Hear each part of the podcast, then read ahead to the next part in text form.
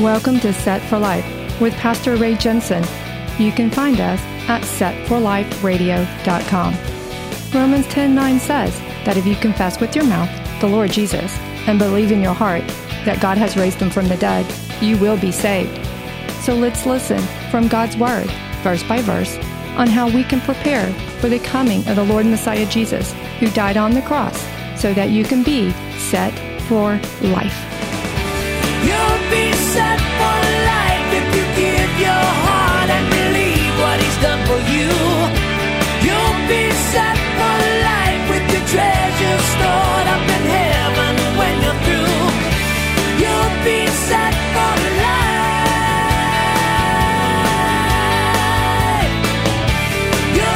And so, covenant and consequence is the message for today.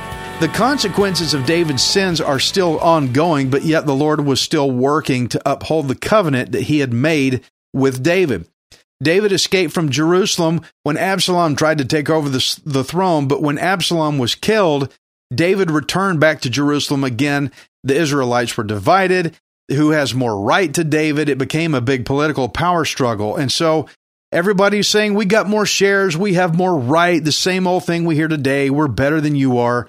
We should get more. We should uh, have better than you. So that's the the latest bunch of problems confronting David. It's, not just about coming back to the throne, but you got division going on with all the people. What does he do? Let's see what happens. 2 Samuel 20 and 1. And there happened to be there a rebel whose name was Sheba, the son of Bishri, a Benjamite, and he blew a trumpet and said, We have no share in David, nor do we have inheritance in the son of Jesse. Every man to his tents, O Israel. So every man of Israel deserted David and followed Sheba, the son of Bishri. But the men of Judah, from the Jordan as far as Jerusalem, remained loyal to their king. You know, it's always typical that whenever people get divided, there's always somebody. I mean, there's always that guy that just has to jump in the middle and shout for revolution to make an already bad situation even worse. And in this case, that person was Sheba. Now, the fact that he was a Benjamite tells you right there he believes that the crown should have stayed in Saul's line since Saul was a Benjamite. So Sheba denounced David's authority by saying, We have no share in David, when actually he did. He did actually have a share in David. He's just trying to be a troublemaker here, but he denounced David and declared that he was not going to get under this king's authority. I am not going to get under you. Basically, what he said. And he called for others to leave and go with him. And you can see how Sheba insulted David by saying, We have no inheritance in who? The son of Jesse, he said. You know, David's father, Jesse, was a lowly sheep farmer. So he's trying to tell everybody, you know, y'all remember how low David used to be? He's just the son of a sheep farmer. What can you get out of him? Because sheep farmers were poor. They didn't have anything much of their own, much less to give other people. And so Sheba insulted David by reminding the people where David came from. We have no inheritance of this son of a sheep farmer. So here's David, the king, and Sheba essentially said, You have nothing we want. David's the king for crying out loud. And he said, You ain't got anything we want. You don't have any inheritance for us. We have no share. You have nothing that we want. We don't want your authority. We don't want your inheritance. We want nothing of you because, quite frankly, you don't have anything to give us. And so he called for a revolution, got a bunch of guys to walk away from David. 2 Samuel 20 and 3. Now David came to his house at Jerusalem, and the king took the ten women, his concubines, whom he had left to keep the house, and put them in seclusion and supported them, but did not go in to them. So they were shut up to the day of their death, living in widowhood. Now, this is how David reasserted his claim to the throne by coming back to his harem, the women that he had had children with, that, that would grow up to broaden his household. David came in as king. It was the way they did it that you get prominent men around the nation and you get one of their daughters or more of their daughters and have children with them to expand your own house through powerful men, their daughters, around the whole land. So that's how a, a king established his power by having children like this with, with these concubines. The king's harem was a basis for authority. Now let's recall back when Ahithophel advised Absalom on how to take the throne away from David. He said the first thing that Absalom should do was go in and take David's concubines because that was the culture. You want to start a kingdom? You get these concubines and you start your own big family line. When he told him, go take David's concubines, he said, That's your way of saying, now I have the throne now. I'm going to start my own household with the powerful men of Israel, and that's how I'm going to be king. But when David came back to take his throne back again, he put his concubines in seclusion. This signaled that he was back to retain his throne, but he would not have relations with his concubines anymore because they had been violated by the sexual rebellion of his son Absalom. You know, it was sick enough for Absalom to take women that his own father had been with, but David had the decency not to go into them after Absalom had violated them. And so David secluded them. That does not mean he disrespectfully shoved them off. What it means is he gave them a place, an honorable place where they could have a good retirement. Here's a wonderful house for all y'all. Y'all got it made from here on out for the rest of your days. They lived the rest of their lives out in this place. It was actually a good setup, but David would not go into them because Absalom had publicly violated them. Now, I want us to remember that Absalom did put a tent up on top of the roof so that all Israel could publicly watch Absalom go into David's concubine so they could publicly see the takeover. Remember that the Lord told David in 2 Samuel 12 11, I will take your wives before your eyes and give them to your neighbor, and he shall lie with your wives in the sight of this sun. For you did it secretly, but I will do this thing before all Israel before the sun. And so David's action of setting his concubines off to the side in seclusion, that's part of the cleanup process that David is now having to do in front of everybody publicly because of the sins that he had committed. Setting his concubines aside would make everybody say, What? Look at this. What's he doing? It's, this is not typical of a king to do like this. David was kind of having his trouble displayed in front of everybody. As we say in America, he was having his dirty laundry aired out. David is having to clean up the consequences of, he's having to clean up a big mess that he made. And friends, that will humble you down very fast. And so this is where I have to re-emphasize a point that we can see how God was upholding his covenant promise with David, while at the same time he was enforcing the consequences of David's sin upon him. Being under covenant doesn't allow you to do anything you want because God was also enforcing the consequences. The Lord said, I'm going to take your wives away from you for this.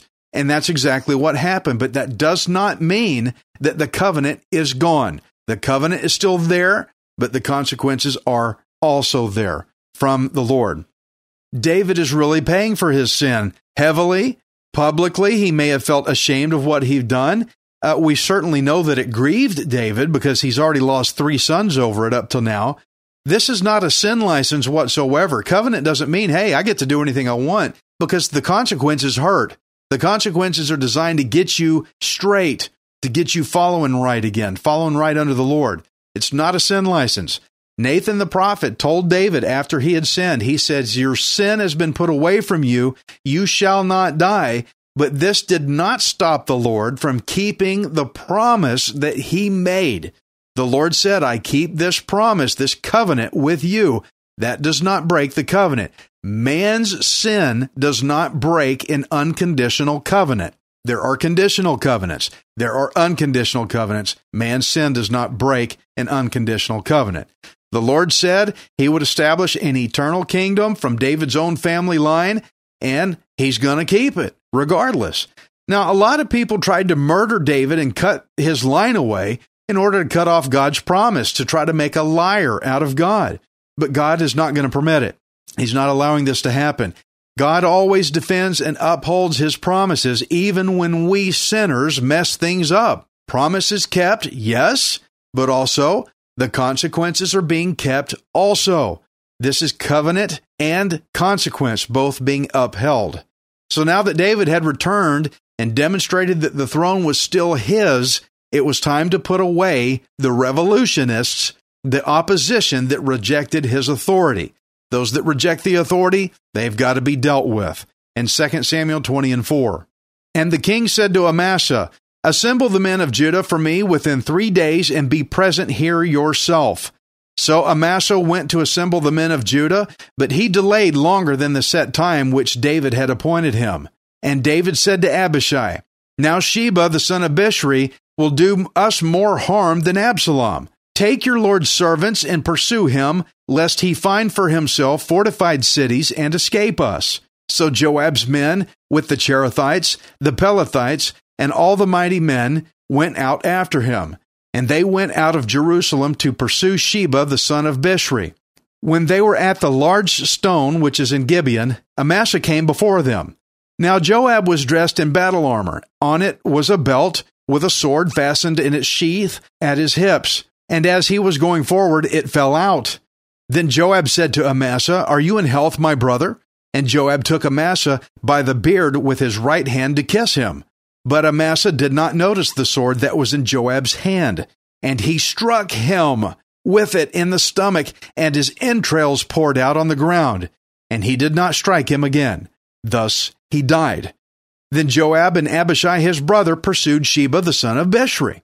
So David told Amasa to go after Sheba and cut off this revolution. We've got to stop this mess.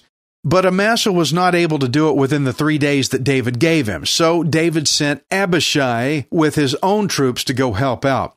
But of all people, who did he run into? Amasa ran into Joab. You remember in the previous chapter, David had fired Joab just basically for being insubordinate, talking at him uh, disrespectfully, snapping at him, and all that. So he replaced him. Joab got replaced with Amasa. And so Joab had a bone to pick with Amasa. Basically, so you think you're going to do my job. That's my job to do, not yours. So Joab did his cowardly signature move that he'd always done here, the same sucker punch that he gave Abner back in chapter 3. You remember when Abner was in the refuge city, in a city where you're not supposed to take vengeance on people? So he said, Hey, Abner, come here. And Abner walks up, Yeah, what? And he sticks him. And you're not supposed to do that. I mean, that is like 10 times against the law bad to do that in a refuge city. Abner just loved to stab unsuspecting people in the gut. And that's why Abner even approached him. Abner figured in a refuge city, he's not going to try anything here. He wouldn't be that dumb. But Joab did it anyway. But David now has real trouble to deal with here. He's got a revolution on the rise, and now here's Joab adding to the problem. He's making things worse. Now remember, the Lord told David, The sword shall not depart from your house. This is part of the consequences that were boiling up, even though God was still upholding his covenant promises to David. Now, I know you want to see Joab go down for all this. It's going to catch up with him. Don't worry. Joab is going to get his later in First Kings. So Joab stabbed Amasa, thinking this means he's going to get his old job back. Well, I'm back in the saddle, right? 2 Samuel 20 and 11.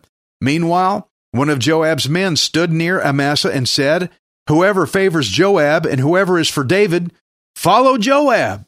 Now, now wait a minute. Jo- Joab did not represent David. He he doesn't get to say if you follow David, follow me. Uh, he didn't speak for David. He doesn't nothing. He he was fired. David would have never condoned what Joab just did to Amasa. He killed him right, he stabbed him right there in the street. So who does this guy think he is speaking for Joab, saying that whoever supports David should follow Joab? He had no right to say that. And the men should have known David better. They should have known their king well enough to know that this is not the guy to follow. We do not follow a guy that acts like Joab and think we're actually following our king. They should have known their king better than this. 2 Samuel 20 and 12. But Amasa wallowed in his blood in the middle of the highway. And when the man saw that all the people stood still, he moved Amasa from the highway to the field and threw a garment over him. When he saw that everyone who came upon him halted. Okay, guys, oh man, try to get a catch the visual on this here. He says, okay, everybody follow Joab if you follow David, but nobody dared to move because they're watching this poor guy die in the middle of the road that he just just disemboweled, right?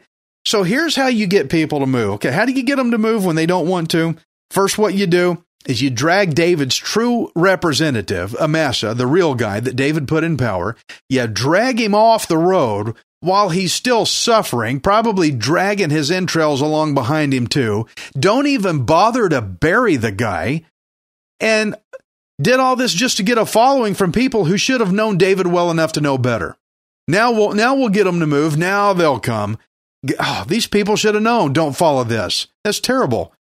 David would never condone what Joab just did, but that's how they tried to get him to move. 2 Samuel 20 and 13.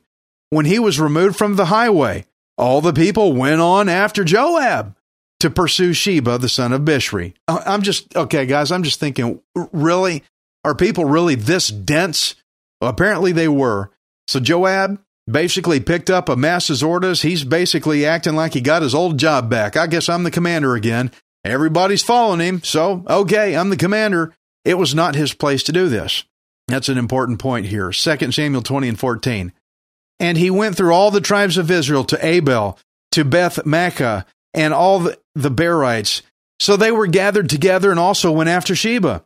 Then they came and besieged him in Abel of Beth Maachah, and they cast up a siege mound against the city, and it stood by the rampart.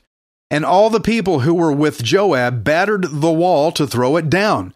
Then a wise woman cried out from the city, Here, here, please say to Joab, Come nearby that I may speak with you. When he had come near to her, the woman said, Are you Joab? He answered, I am.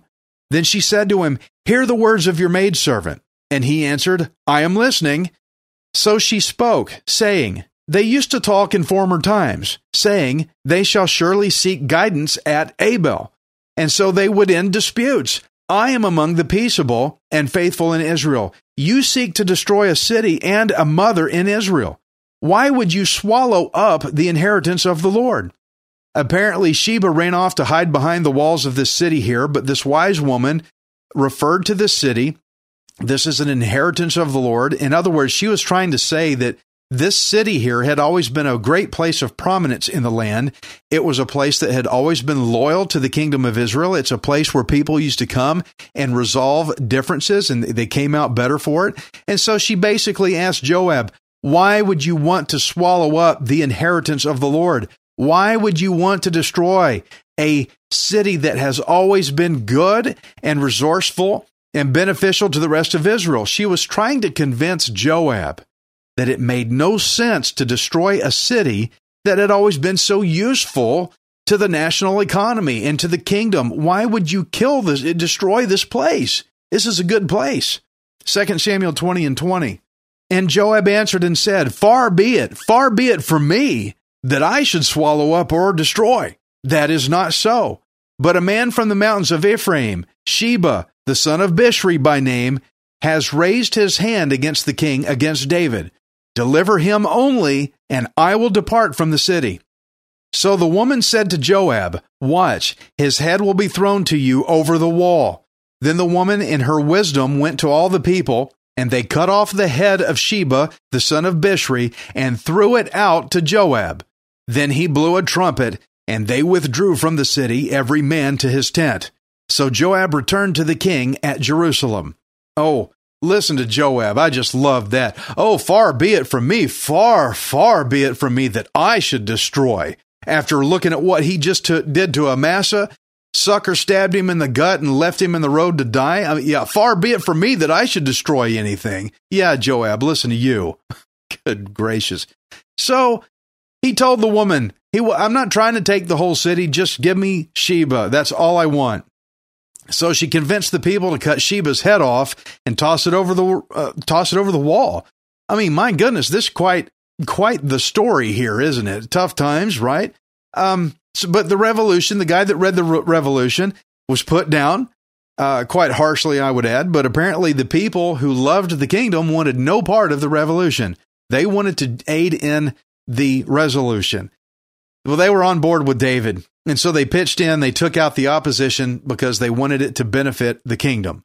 Now, that's a pretty heavy content there, isn't it? Nobody likes a revolution when it threatens the peace, especially their their peace, and everybody took it seriously and they got rid of Sheba for it. I think we can all understand that this was not a smart move on Sheba's part to try to do this, and he got what he had coming to him. We can all look at that, oh bad Sheba, you got what you had coming, but hang on, I'll get you later. But what gets me here is where it says that Joab went back to the king at Jerusalem. Did you see that? He went back to the king. I thought you got fired. Well, yeah, here I am. Here's the head of Sheba here. David tolerated that assassination for some reason. Oh, wait, wait a minute. I sent Amasa to go out and do this, and you come back? I don't understand what what's going on here exactly. I'm I would like to think that if I were David, I would have said, "Dude, I thought I fired you. I thought you were done. What are you doing picking up this job?" Maybe David was somewhat afraid of Joab. Perhaps David thought that Joab's persistence to keep staying in the ranks here, maybe it was part of a curse that God made David live with as part of his punishment. Who knows why David did this, but for some reason, David did not put his foot down like maybe he should have done. But David somewhat did the same thing, though, when you think of it. Back when Amnon raped Tamar, David knew about it, but he didn't do anything about it. David's the guy that stepped out and killed Goliath. He had the boldness and all that, but he's not doing what he should with people close to him. Uh, in some respects, David doesn't seem to be the man he used to be, but I think David had a hard, a much harder time dealing with people that were close to him than he did in dealing with people he didn't know. You ever been in that scenario before? When it comes to people you don't know, you're a little quicker to, yeah, I'll, I'll, take care of that guy. I'll take care of her or whatever. But when it comes to somebody very close to you, it's a little harder. It's a little more awkward. Maybe that was what's going on here. I can tell, though, by looking at David, that his sin has messed him up really bad. And paying the consequences, losing these sons, has messed him up pretty bad. So, whatever's going on, uh, whatever the possibilities that I have suggested to you that's going on in the story, David is, is off a little bit, and there's it's it's promoting trouble. But Joab here is still in the royal ranks, isn't he? He just took his job back, and here I am. I'm Joab. Here's here's Sheba, and I'm back. I don't know. Second Samuel twenty and twenty three. And look at that. It says, And Joab was over all the army of Israel, Benaiah, the son of Jehoiada, was over the Cherethites and the Pelethites. Adoram was in charge of the revenue. Jehoshaphat, the son of Ahilud, was recorder. Sheva was scribe. Zadok and Abiathar were the priests. And Ira, the Jairite, was a chief minister under David. Again, we see Joab's name in the list as over Israel's entire army. This is David's staff list here. But another problem we have in the list of the people we just read was Abiathar. One of the priests was in the list on David's staff. Who is Abiathar? Abiathar is of the priestly line of Eli, way back when Samuel was a little kid. Eli was that guy that the Lord said he would cut his line from the priesthood because Eli's sons were abusing the priesthood to take advantage of people. They were using the priest position as a position of power to gain for themselves, and it infuriated the Lord something fierce. And Eli wouldn't do anything about it. He wouldn't put his sons in their place and tell them, You're going to stop this. They just kept doing it. So you got two guys, two problem guys in David's staff. Joab, not a good guy. We just read about him. And you've also got Abiathar, the priest. Later on in 1 Kings chapter 2, both Joab and Abiathar are going to both together they're going to try to steal the throne from David while David was lying on his deathbed.